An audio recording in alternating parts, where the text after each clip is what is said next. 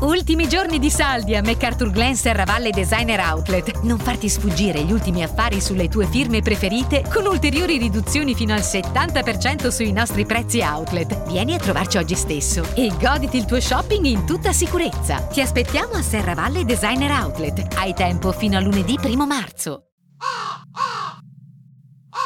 Bentrovati al Triangolo Nerdangolo, la nuova puntata di questa settimana. Ciao Ale, ciao Lore. Ale? Lore?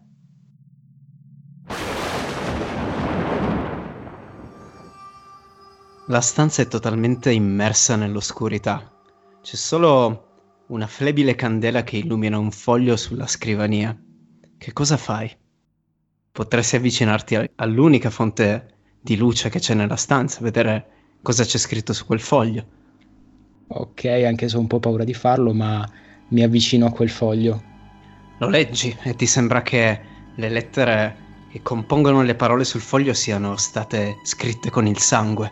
E sembra che sulla lettera vi sia scritto che Alessandro e Lorenzo sono stati rapiti.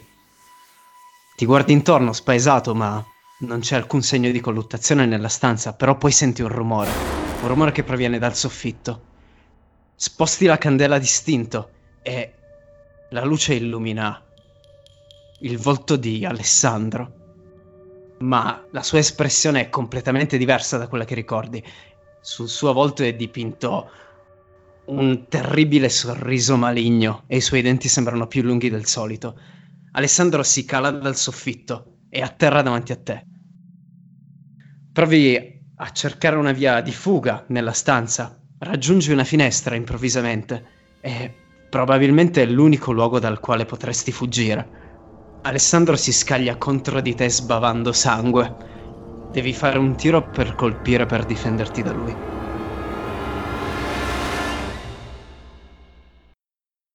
Lancio i dadi. Fai un tiro. Sono il conte Dracula, minchia! Io non c'ero perché ero già morto a inizio partita, di solito funziona così. L'avevo ammazzato io già. Ed è un piacere avere con noi Steph Kirian. Che piacere, ben arrivato, ben trovato. Ciao ragazzi, grazie infinite per l'ospitalità. Per la prima volta sono ospite su un altro podcast. Noi per la prima volta siamo intervistatori. C'è sempre una prima volta, ragazzi. c'è sempre una prima volta e Stefano sei la nostra prima volta, quindi... bene, bene, spero, spero di non deludervi. Allora.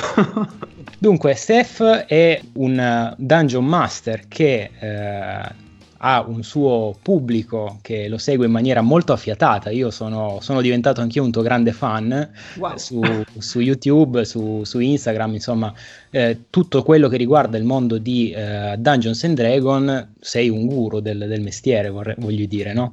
Sì, oddio, guru mi sembra un super parolone, però diciamo che gioco da tantissimi anni e in realtà non è neanche tantissimo che ho creato questa realtà del canale, anzi, eh, in realtà sono solo pochi mesi che è nata questa idea, quindi guru è una parola grossa anche perché ci sono tante altre persone molto più conosciute e forse anche con più esperienza di me che fanno questo tipo di lavoro.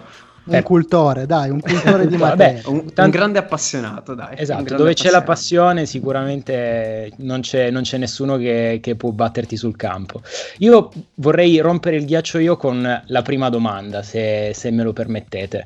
Io sono sempre stato affascinato dal discorso di Dungeons and Dragons, tuttavia non ho idea di come si possano muovere i primi passi, cioè se io dovessi porti una domanda, la domanda è che cosa mi serve per iniziare a giocare a Dungeons and Dragons, quanto costa, cosa devo comprare, a chi mi devo Mhm. rivolgere. Mhm.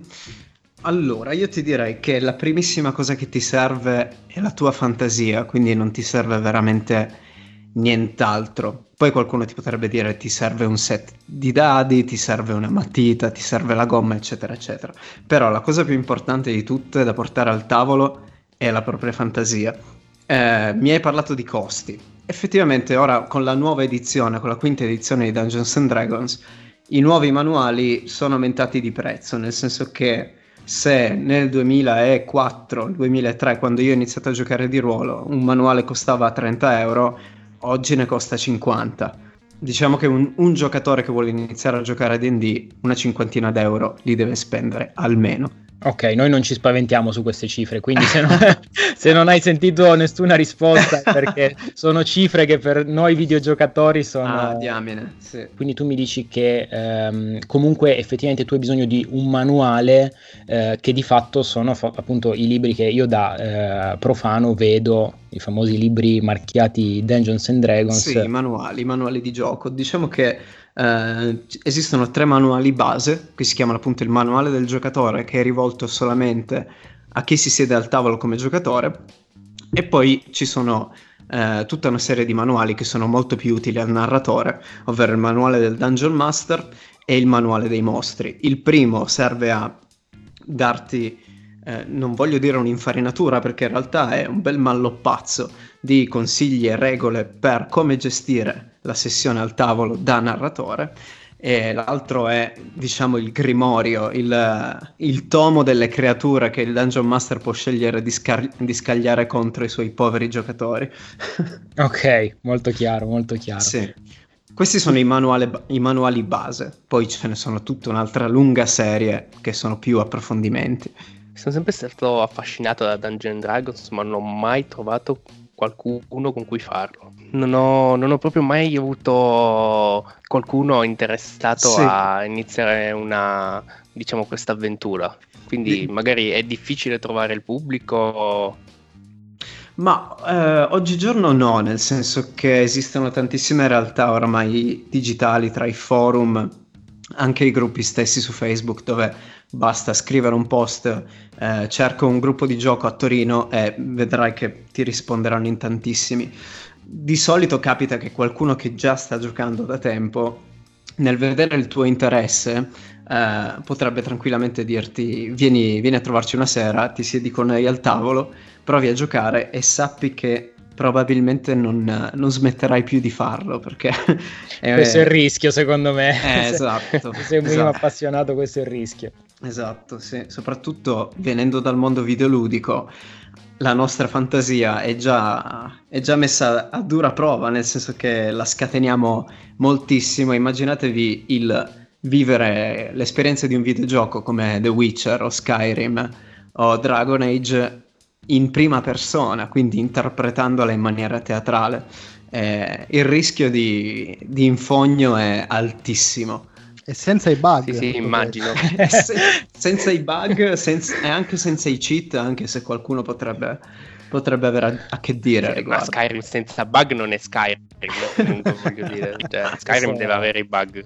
Questa è una verità. Cioè, il bug del gigante che spara in cielo mob, il personaggio è una cosa di fantastico e unico. Solo Ubisoft può fare dei bug così. Vogliamo parlare delle performance del cavallo come scalatore? o dell'intro buggata. O del cavallo di Geralt of Rivia di The Witcher, che lo, lo chiami e lo trovi sopra un tetto e dici, ma perché? Ah, Rotilia, che bello. Rotilia, bravo. È tipo il cavallo del film uh, Lone Ranger. Non so se l'avete visto. sì, sì che lo trovava sempre sui tetti degli edifici. Vabbè, molto, molto interessante come, come, primo punto. Quindi diciamo che DD per chi fosse interessato si può fare. Si okay, può fare, assolutamente. Può fare. Anzi, non vergognatevi a dire vorrei giocare di ruolo perché negli ultimi tre anni questa, quest, questo ruolo strano del giocatore di ruolo, permettetemi il gioco di parole, sta venendo un po' scardinato dai suoi stereotipi perché tante serie tv ce l'hanno fatto vedere come un topo da biblioteca eh, di brutto aspetto che vive segregato nel suo appartamento insieme ai suoi amici, invece la realtà sta cambiando molto. Per me non, le, non è mai stata così, però la società ci ha dipinti sempre in questa maniera. Proprio su questo punto mi piacerebbe un po' interpellarti perché a me ha sempre affascinato tantissimo l'immedesimazione nel mm-hmm. gioco di ruolo quindi qualcosa che ad esempio nei videogiochi non c'è, perché mm, prendo ad esempio un gioco che conosciamo un po' tutti, World of Warcraft, no? Mm-hmm, sì. All'inizio tu fai il personaggio, crei il tuo personaggio, hai una scheda personaggio che ti dice un po' quale dovrebbe essere. Quello che hai detto. no, beh, era per il cercare di far capire, no? C'è una scheda personaggio che un po' ti spiega il background della mm-hmm. razza, diciamo quali sono le connessioni con le altre fazioni, ma di fatto poi non c'è una vera immedesimazione. Quindi vorrei chiederti che cosa vuol dire giocare di ruolo? Cosa vuol dire immedesimazione nel gioco mm-hmm. di ruolo? È una roba che mi affascina un sacco. Sì. Che, che marzulliano. Che... si faccia una domanda e si risponda da esatto. solo. No, allora, ehm, la cosa affascinante di questo lato dei giochi di ruolo è... Uh, io ti faccio un esempio, nei videogiochi tu sei obbligato a seguire una storia, a seguire le quest che il videogioco ti presenta, Uh, ci sono alcuni rari videogame che offrono delle quest autogenerate, ok? Mm-hmm. Ma uh, sei costretto a seguire una linea che è stata prescritta da un canovaccio e quindi da lì non ne puoi uscire. Devi seguire le missioni del videogioco e fino a quando non arrivi alla fine il finale può essere uno, può essere l'altro in base a come ti comporti, ma alla fine sono sempre quelli i finali o i risultati delle quest. Nell'immedesimazione in un gioco di ruolo, la cosa bellissima è che sei tu il creatore della storia, sei tu che con le tue scelte plasmerai quello che avverrà durante la partita di giochi di ruolo.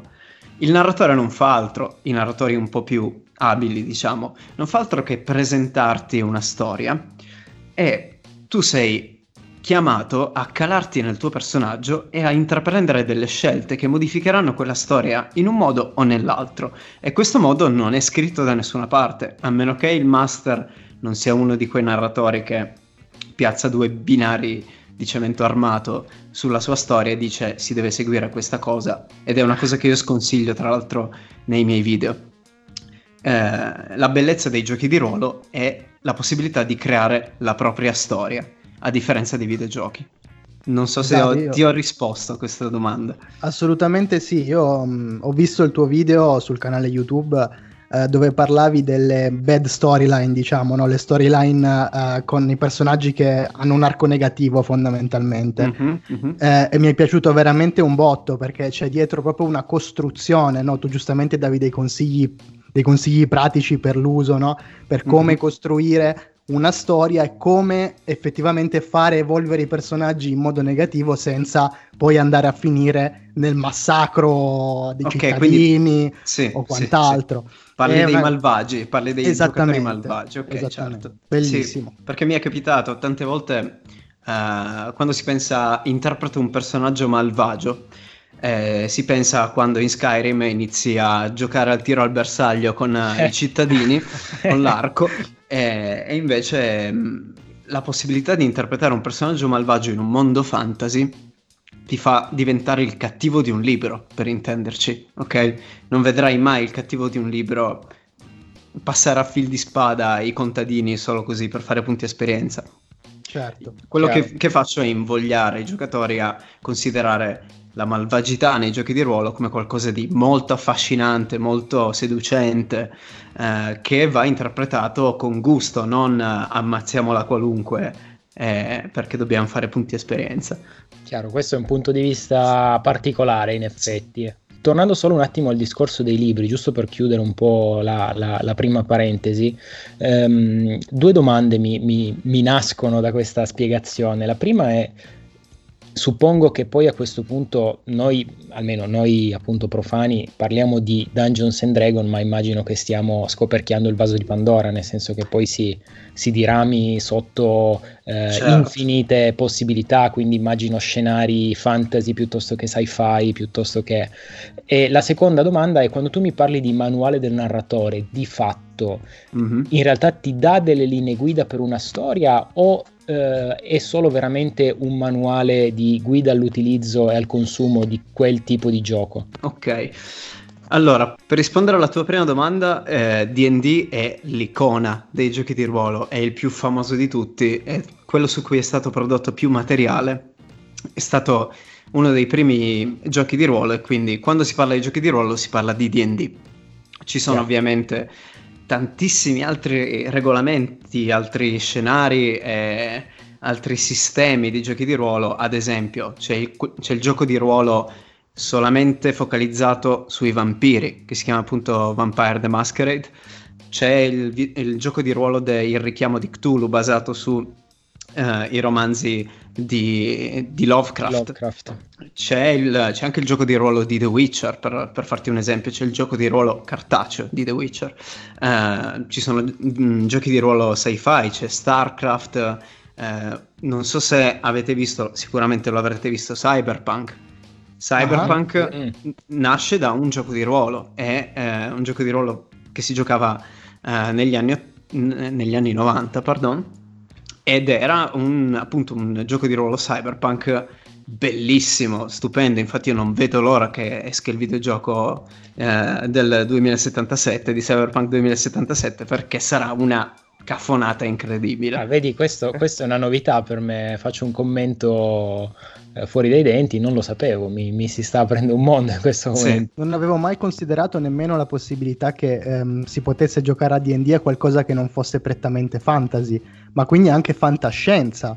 Anche fantascienza, anche fantascienza, sì, senz'altro, eh, ma esistono giochi di ruolo che ehm, sono molto realistici anche il richiamo di Cthulhu, an- al di là del fatto che tratti tematiche horror, però c'è l'ambientazione negli anni 20, c'è l'ambientazione nell'epoca moderna, eh, nessuno ti vieta di creare una tua ambientazione rinascimentale, medievale, insomma, andare indietro nel tempo. Eh, ci sono tantissimi, ci sono giochi di ruolo basati eh, su ambientazioni del 1300, sulla, eh, sull'epoca della peste, insomma, adesso non me ne vengono in mente tantissimi altri perché sono un po' in pallone col cervello, però eh. veramente hai la possibilità di... Eh, c'è, c'è, il gioco di ruolo di Star Wars, per dire. Ah, quindi bisogna solo scegliere in sostanza. Bisogna solo scegliere qual è il mondo nel quale ci si vuole calare e davvero non, non c'è limite alla fantasia in questo tipo di, di sistemi. Eh, l'unico limite è la propria fantasia, nel senso che eh, tutto sta ai giocatori intorno al tavolo andare a creare che quello che è l'ambiente poi di immersione nella partita di giochi di ruolo, nella sessione di giochi di ruolo. Eh, poi invece la tua seconda domanda Luca, eh, relativamente a cosa dice un manuale. Un manuale ti dà moltissimi spunti in realtà. Uh, tu ti riferivi specificatamente al manuale del narratore, Corretto. la guida del, del Dungeon Master. Uh, posso farti alcuni esempi di ciò che potresti trovare sulla guida del Dungeon Master. Trovi uh, idee per la creazione di trappole, trappole che i personaggi possono disgraziatamente calpestare durante Uh, le loro perlustrazioni e le loro visite ai dungeon, quindi tutta una serie di trappole velenose, le, mm, quadrelli che vengono sparati dalle pareti, m- mura che si chiudono e schiacciano i personaggi, insomma questo genere di cose simpatiche. Uh, ci sono tutta una serie di personaggi prefatti che il narratore può scegliere di utilizzare senza necessariamente crearli, se li ritrova già preimpostati sul manuale, così che quando un giocatore vuole parlare con una guardia della città, dovesse esserci bisogno di vedere le caratteristiche di una guardia cittadina, le trova scritte su quel manuale. Quindi delle preimpostazioni di questo tipo. È chiaro, è chiaro. Quindi diciamo è una sorta appunto di eh, proprio vademecum del esatto. narratore. ho rubato le parole di bocca, stavo per dire esattamente le stesse parole. Chiaro, molto, molto interessante. E poi chiuderei con quest'ultima domanda, poi vorrei far scatenare le domande tra Lorenzo e Ale la durata media di una campagna, se possiamo definirla così, quando inizia un'avventura e quando finisce, quanto tempo passa nel frattempo? Eh, mi dispiace risponderti dipende perché eh, intanto iniziare e finire una campagna è una fortuna che pochi giocatori di ruolo possono trovare nella propria vita.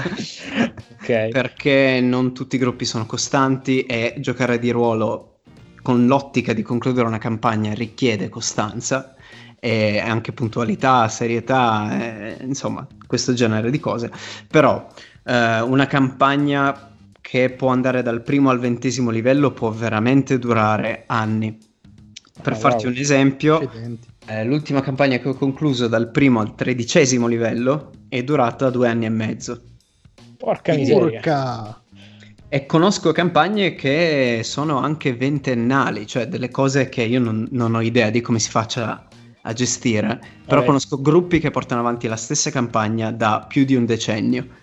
Titolo dall'avventura la vita reale, penso che si chiami, perché voglio dire, a un certo punto... Sì, finisci eh. con disturbi di personalità alla fine, sei eh, talmente immedesimato. Battute a parte, molto, molto molto interessante. Sì. Io lascerei la parola a Lorenzo e poi a Ale, quindi giù con le domande. Ma un po' raccolgo un po' le leggende che negli anni ho sentito, perché chiaramente io ho comprato i manuali di Dungeons and Dragons, anzi me li aveva regalati mio zio quando mm-hmm. avevo forse 8-9 anni, chiaramente non ci capì una mazza di mm-hmm. niente, perché è un gioco a parer mio un, un, po' complesso. E proprio da questo nasce la mia domanda, nel senso mi è sempre stata detta una cosa, guarda, Dungeons and Dragons è difficile finché non trovi un grande Dungeon Master con un grande dungeon master la vita ti diventa facile. È vero? Oppure eh... il giocatore deve avere una preparazione alle spalle comunque? Mm, non necessariamente, nel senso che conosco abilissimi giocatori di ruolo che non ci capiscono niente di regolamento. Eh, e invece conosco persone che, conos- che, davvero hanno nella loro testa l'ABC de- dei manuali, della manualistica degli ultimi vent'anni e quando si siedono al tavolo a malapena mh, mm, riescono a pronunciare una frase ben interpretata. Um, ok. Quindi non è necessario conoscere alla lettera il regolamento di DD. Il Dungeon Master sicuramente da questo punto di vista è una sorta di tutore del gruppo, ok? Ti deve aiutare a comprendere meglio quelle che sono le meccaniche più complesse di altre che ci sono e ci sono eh, nei giochi di ruolo. Posso dirti che nell'ultimissima edizione di DD è stato fatto un lavoro incredibile per sfoltire quello che era diventato un regolamento molto tecnico. E quindi chi si approccia oggi per la prima volta a Dungeons and Dragons e lo fa con la quinta edizione trova sicuramente un mondo molto più semplice e facile da comprendere rispetto a un giocatore che iniziava con D&D 3.5 nel 2003 come il sottoscritto e si ritrovava ad avere a che fare con una sessantina di manuali eh, incredibilmente complessi però sì, mh, mm, è un gioco che si basa anche sui numeri, sulle tabelle, sulla strategia, ma eh, come hai detto te, un bravo Dungeon Master riesce a mettere in secondo piano queste cose e dire ai giocatori, io, una delle cose che faccio quando faccio il Dungeon Master, specie con, con degli sconosciuti, è illustrare loro i personaggi eh, magari anche quelli prefatti che io gli presento, perché non sempre c'è il tempo di crearne di completamente nuovi, e gli dico guardate la scheda, guardate chi siete, ora girate la scheda e giocate, interpretate e non badate ai numeri, fate solo quello che vi dice l'istinto e quello che farebbe il vostro personaggio. Quindi cerco io come Dungeon Master di slegare un po' i giocatori dal, dall'aspetto tecnico e numeristico del gioco di ruolo perché li aiuta ad immergersi molto di più nei loro personaggi. Ho capito. Diciamo che è un po'. Eh, non so come dire, è la prova definitiva se vuoi diventare un vero giocatore. Devi saper giocare a DD, ecco, a quel punto puoi definirti ma giocatore. Sì, ma sì, non è detto, eh, cioè, t- tante persone non iniziano da DD. Eh, io ho conosciuto tante persone che hanno iniziato da vampiri eh, chi D&D non lo vuole proprio vedere perché non gli piace il fantasy, non gli piace il fantasy epico, non gli piace la magia, preferisce un gioco in stile mm, giochi che non necessariamente coinvolgano un universo alla Signora degli Anelli. Chiaro. Ok, ehm, continuando sul filone delle mie domande marzulliane, per come avete definito, Eh, mi piacerebbe a questo punto dire una cosa. Dal momento che tu hai, hai sottolineato il fatto che si stanno uh, sfoltendo le regole nel tempo per cercare di avvicinare più utenza no? a Dungeons and Dragons o comunque sia a questo tipo di giochi di ruolo in generale, mm-hmm. mi chiedo, ma uh, come la vedresti tu nel futuro, o anche comunque in un futuro abbastanza prossimo, un'evoluzione legata a mh, mm, alla tecnologia. Mi spiego meglio. Oh, Io sì. vedo. Ok, hai già capito cosa voglio sì, dire. Sì, però finisci, vai tranquillo.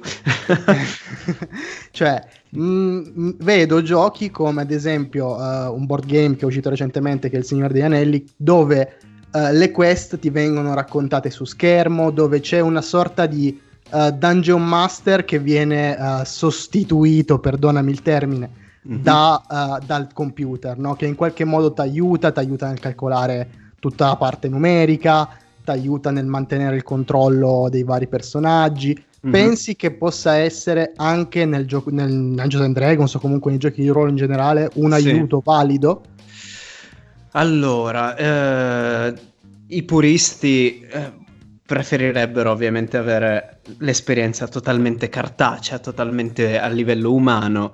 Eh, però io ti confesso che se la tecnologia da questo punto di vista dovesse eh, avvicinarsi a noi giocatori di ruolo ed offrirci esperienze, non lo so, di realtà aumentata, di realtà virtuale, per, per fare degli esempi, eh, sarebbe tantissima roba. Cioè, per me sarebbe bellissimo che la Wizard of the Coast eh, desse il kit VR per, per, i giocatori che vogliono ambientare la loro avvent- avventura a Ravenloft, ad esempio. Mm. Eh, sarebbe veramente un plus, una roba che sicuramente non uscirà nel breve termine e che vi confesso ho avuto anche intenzione di sviluppare in un certo senso. Eh. Eh, però, però in tanti ti direbbero che l'esperienza del gioco di ruolo andrebbe tenuta eh, al tavolo. Già c'è chi va contro quelle realtà di gioco online, ovvero okay. giochi via Skype. Eh, io l'ho fatto per tanti anni, non mi sono trovato così male, anzi, eh, però è il discorso che dicevo prima della compagnia, che comunque non sempre trovi eh, chi è disposto a seguirti, a f- anche perché comunque non è mh, una cosa che può richiedere mh, diciamo un'ora, due ore di gioco, può richiedere anche magari settimane o mesi per concludere certo. una storia. Certo. Quindi avere un gruppo affiatato che si incontra, poi adesso comunque abbiamo una certa età, quindi incomincia a essere sempre più difficile eh, vedersi. Sì, eh, okay. sì. Però eh, io mi ricordo che anche in gioventù, quando andavo a scuola e tutto, avere un gruppo affiatato disposto a iniziare appunto una storia del genere, purtroppo non, lo, non, sono, riuscito mai, non sono riuscito mai a trovarlo. Mm. Mm-hmm. È una rarità, per quello ti dico che chi ha concluso una campagna nella sua vita uh, può, può, aver, eh, può avere, mm, diciamo, esaudito un desiderio che non tutti riescono a realizzare. Beh, insomma, è un bel traguardo. Noi nel nostro piccolo, ovviamente è molto lontano come realtà quella dal, dal gioco di ruolo, ma eh, abbiamo sperimentato la possibilità di giocare a questo gioco da tavolo che si chiama Massive Darkness, che diciamo eh, mette un po' l'autopilota a tutto quello che sono le, le, azioni che intraprende il board, un cooperativo fantasy contro il board, un dungeon crawler ehm, mm-hmm. che mh, è costituito da una decina di missioni che volendo possono essere giocate in modalità campagna, quindi concatenate una all'altra. Noi mm-hmm. ci abbiamo mm-hmm. giocato, eh, siamo stati anche abbastanza bravi e costanti, l'unica cosa è che poi ci siamo trovati alla quinta missione per finirla conto... in quarto d'ora. Esatto, ci siamo resi conto di essere diventati estremamente forti, quindi se mai qualcuno della Cool Mini or Not o della eh, Asmodi Italia ascolterà questo, questo, podcast, sappiate che va ribilanciata la campagna. Ecco. Devono assolutamente mettere dei malus o dei, dei bonus ai nemici perché è veramente le ultime due missioni sei talmente armato fino ai denti che che rischi di shottare il boss della quest eh, in, in un lancio di dadi. Altrettanto punitivo invece non è Andor. Vero, vero. Cioè, altrettanto punitivo che non puoi distrarti un secondo che perdi la partita. Quante partite te avremmo fatto e quante ne abbiamo perse? Ne abbiamo perse il 100% a prescindere da quante che abbiamo fatto. Quindi... è, il, è il Bloodborne dei board game. Esatto, sì, esatto. veramente, esatto. veramente punitivo quel gioco lì. Esatto. No, allora io volevo fare tre domande veloci al volo, così. Cosa ti viene in mente? Videogioco preferito, film preferito e serie TV preferita? La Madonna. Dove siamo? Eh, a Stranger eh, Things. Questo è il mondo nerd. ok, ok. Allora, ripetiamo, videogioco preferito. Oddio, Bloodborne, te l'ho nominato prima, è un, un, videogioco con un'atmosfera incredibile che è esattamente eh, la Lore, fotografia stavi, dei miei stavi gusti. smanettando o applaudendo? Tutte e due contemporaneamente.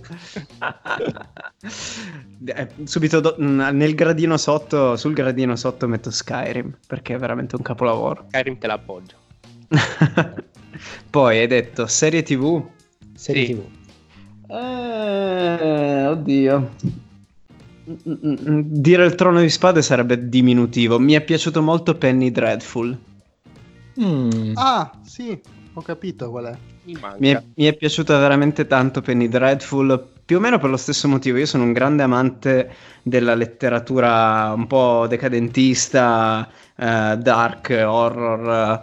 E quindi vedere molti dei miei personaggi preferiti della letteratura riuniti uh, sotto lo stesso tetto della serie tv di Penny Dreadful mi ha veramente stretto il cuore in una morsa. Bello. E poi film preferito Constantine, per come lo ha interpretato Keanu Reeves, perché lo ha reso molto più introspettivo e serioso rispetto al fumetto, eh, però per, per, il tipo di immagine che gli ha dato ha, ha realizzato un personaggio pazzesco, veramente pazzesco. Posso dire, vabbè, a parte che questo è l'anno di Keanu Reeves, quindi vabbè, diamogli anche, diamogli anche il podio dei film preferiti, però figo, sì, sì, sì, sì, sì, sì, sì Constantine è seguendoti sapevo avresti risposto così sui videogiochi, però speravo che un Final Fantasy ti avrebbe aperto F- eh, Allora, è, è, stato uno dei primi che ho che si è palesato nella mia mente perché sono stato un divoratore di Final Fantasy dai tempi della Play 1 e per me il Final Fantasy migliore, molti mi bestemmieranno dietro, ma è l'8. Mi? Hai creato il silenzio. Eh, lo so. A me piace molto l'8 per il, per il sistema, per il sistema delle junction, per il sistema delle, Uh, delle magie, c'è molta build dietro a, a, Final Fantasy VIII, che è una cosa che poi si trasponde anche nei giochi di ruolo che piacciono a me. E anche, il, anche il 9, che è un Final Fantasy che vi è stato odiato, a me è piaciuto. Questa, questa rappresentazione un po'. Mh, mm, da bambini, chiamiamola, mm. mh, mm, questa rappresentazione molto cartoon dei personaggi è stata molto criticata, però se tu vai a vedere lo sfondo della trama che viene trattata, eh, non stiamo parlando di temi così leggeri, quindi... Eh, la trama è epica. La, la trama, è, stupenda, la trama è stupenda. Eh, c'è un finale incredibile che va quasi a toccare temi alieni, di divinità aliene, cioè sono robe stupende. Vabbè, non, è meglio se non inizio a parlare di videogames perché sennò ragazzi stiamo qua fino alle 3. Beh, però Steph, ascolta, mi hai tirato fuori Bloodborne, eh, mi spiace, io devo purtroppo andare ad approfondire questo mm. amore per Bloodborne. Mm. Tu da appunto cultore dei giochi di ruolo mi vai a scegliere Bloodborne per un motivo particolare, immagino. Al di là della, della lore, del setting e quant'altro, e secondo me tutta la saga dei Souls, diciamo, mm-hmm. e mhm. secondo me quello che più si avvicina di fatto all'immedesimazione di cui si parlava prima del uh, gioco di ruolo. Sì, sì. Se dovessi farti un parallelismo tra Bloodborne e i giochi di ruolo, uh, a me la, la, cosa che fa impazzire di, tutti, di tutta la Soul Series di, di Bloodborne è questa appunto mancanza di perdono da parte del sistema nei tuoi confronti, ok? E io sono un dungeon master che ha questo stesso tipo di approccio nel gioco. Se tu giocatore sbagli qualcosa, io ti seguo il personaggio in men che non si dica. Eh, perché sono, mi piace il gioco crudo, mi piace il gioco eh, malvagio, scuro. Mm, e Bloodborne è la rappresentazione del, della mia mente nel, nel gioco di ruolo, quasi. Eh, Luca, cosa pensi tu di questa cosa? Io penso che ci sono persone che hanno avuto un'infanzia, un'adolescenza e via dicendo assolutamente stupende, e poi trovi dei casi umani che amano dei giochi assolutamente discutibili. No, dai, non no, sto scherzando, guarda. L'importante è che tu adesso non mi dica che ti piace Fortnite, poi per il no, resto... No, no, quello non siamo perfetto. a quei livelli. Perfetto. Stiamo cercando di estrometterlo dal podcast, eh, Steph. Ancora qualche momento, poi piano piano lo scalcerete via. Dopo Eva, eh, Bloodborne, cioè, vedi, già troppe, troppe pedine fuori posto. Un po, eresia, un po' di eresia, ci vuole. Non ti piace no... Evangelion? No. que- no, questo è pesante, però. Questo no, è un po' pesante. Perché, vabbè, perché eh, ci sono dei perché ai quali non è dato sapere risposta, però è così. Bene, insomma, diciamo che abbiamo un po' fatto il quadro della situazione. Io sicuramente da questa conversazione mh, mi porto a casa un sacco di informazioni legate al mondo di DD o comunque dei giochi di ruolo che per me eh, erano avvolti in una nube di, di mistero, tra virgolette, ma mh, ovviamente oggi come oggi appunto internet dà un sacco di possibilità di informarsi molto diciamo tranquillamente appunto certo. Mm, YouTube in primis proprio perché tu sei l'esempio la personificazione di questa mia eh, diciamo discussione cioè un, una persona che porta la sua passione eh, davanti agli occhi di tutti mm-hmm. la possibilità di capire anche per chi non è sempre stato non addetto ai lavori quali sono le mosse giuste da fare. Quindi sicuramente noi ovviamente speriamo che il, il tuo lavoro eh, su YouTube, quindi quello di eh, fare, dare dei, eh, delle malizie da Dungeon Master possa far appassionare un sacco di gente perché ovviamente eh, sei, eh, sei, sempre, tra virgolette, dei nostri, no? Voglio dire, sempre come dicevamo prima. dell'underground fatto... esatto perfetto esatto sì, ehm, sì un, un ultimo punto, io dirò solo una frase e poi vorrei che tu proprio ci dicessi quanto più possibile okay. nella morsa del lupo. Nella morsa del lupo è il mio romanzo d'esordio ed è un romanzo che, tra parentesi, ho scritto ascoltando giorno e notte la colonna sonora di Bloodborne. Vedi? e, ed è una trasposizione di una campagna di Dungeons and Dragons giocata con un mio vecchio gruppo. Quindi immaginatevi una, un romanzo dark fantasy che è appunto un, la trasposizione di questa campagna che abbiamo giocato eh, dove i protagonisti sono i personaggi interpretati dai miei giocatori ed è stata una campagna pazzesca perché ne sono successe di tutti i colori. Eh, si trattava di un gruppo di allineamento misto, quindi c'erano personaggi buoni, personaggi che non erano malvagi ma lo sono diventati e personaggi tremendamente meschini. Quindi questo è, mia, è, il, è, il, mio diciamo, trampolino di lancio verso quella che è la narrativa fantasy, mi auguro. E dico mi auguro perché eh, il romanzo non è ancora uscito. Eh, tra le case editrici che si sono proposte di pubblicare il mio romanzo, eh, ve n'è una di Milano che si chiama Book a Book che mi ha proposto di pubblicare questo romanzo attraverso una campagna di crowdfunding. Eh, cosa vuol dire tutto ciò? Che se il romanzo arriva a Uh, se il romanzo raggiunge il traguardo delle 200 copie preordinate entro novembre, uh, il romanzo verrà prodotto e distribuito con Messaggeria Libri, che è uno dei distributori italiani più grandi uh, nella, nell'editoria italiana. Eh, serve anche Mondadori e Feltrinelli per farvi capire. Quindi eh, attualmente nella Morsa del Lupo è ancora in campagna di crowdfunding, mancano una settantina di copie alla sua, eh, alla sua pubblicazione. Spero che qualcuno in ascolto eh, sia interessato a questo tipo di storia che non è una storia a lieto fine, non è una storia eh, di fantasy epico, non ci sono gli eroi che devono sconfiggere il male, ma ci sono gli eroi che devono eroi, oddio, non sono proprio eroi, sono quasi anti-eroi che devono sopravvivere e cercare di non ammazzarsi, non ammazzarsi a vicenda, appunto. E... Fantastico, fantastico. Eh, Guarda, io ti dico candidamente, tre copie le hai già piazzate. No? ah, lo spero tantissimo. Se lo volete prendere, mi riempite il cuore di felicità. Assolutamente. Poi... Quindi sono 67 sì. ancora. 67, ma noi siamo sicuri che con, uh, con, qualcuno che ci sta ascoltando, ancora con qualcuno che ci sta ascoltando, arriveremo al quorum necessario e ovviamente lasceremo poi i link uh, in descrizione per arrivare al, diciamo, al, alla copia. Al, ma alla pagina basta web. scrivere nella morsa del lupo su Google il primo link che, che compare, è Perfetto. quello della, della campagna crowdfunding. Perfetto. Bene, io direi che insomma abbiamo fatto un po', tra virgolette, in senso metaforico, la radiografia a Steph, quindi dal punto di vista della sua persona eh, inteso come la, il, suo lato, il, suo lato, nerd, il suo lato da, da Dungeon Decis- Master. Decisamente. E, e, ci ha insegnato un sacco di cose, ci ha fatto capire eh, un sacco di meccaniche, di malizie e ha dato anche un sacco di tips interessanti a chiunque magari eh, possa essere interessato a affacciarsi eh, nel mondo di, eh, di, Dungeons and Dragons, comunque dei, dei GDR o chi magari è già eh, diciamo tra virgolette addetto ai lavori da un po' e magari si è eh, rinfrescato la memoria insomma o abbiamo strappato qualche sorriso a qualcuno che già si sporca le mani ampiamente eh già, eh già Ora ci tocca invadere il suo canale per una partita. Ma eh. perché no? Perché no? Si potrebbe anche provare.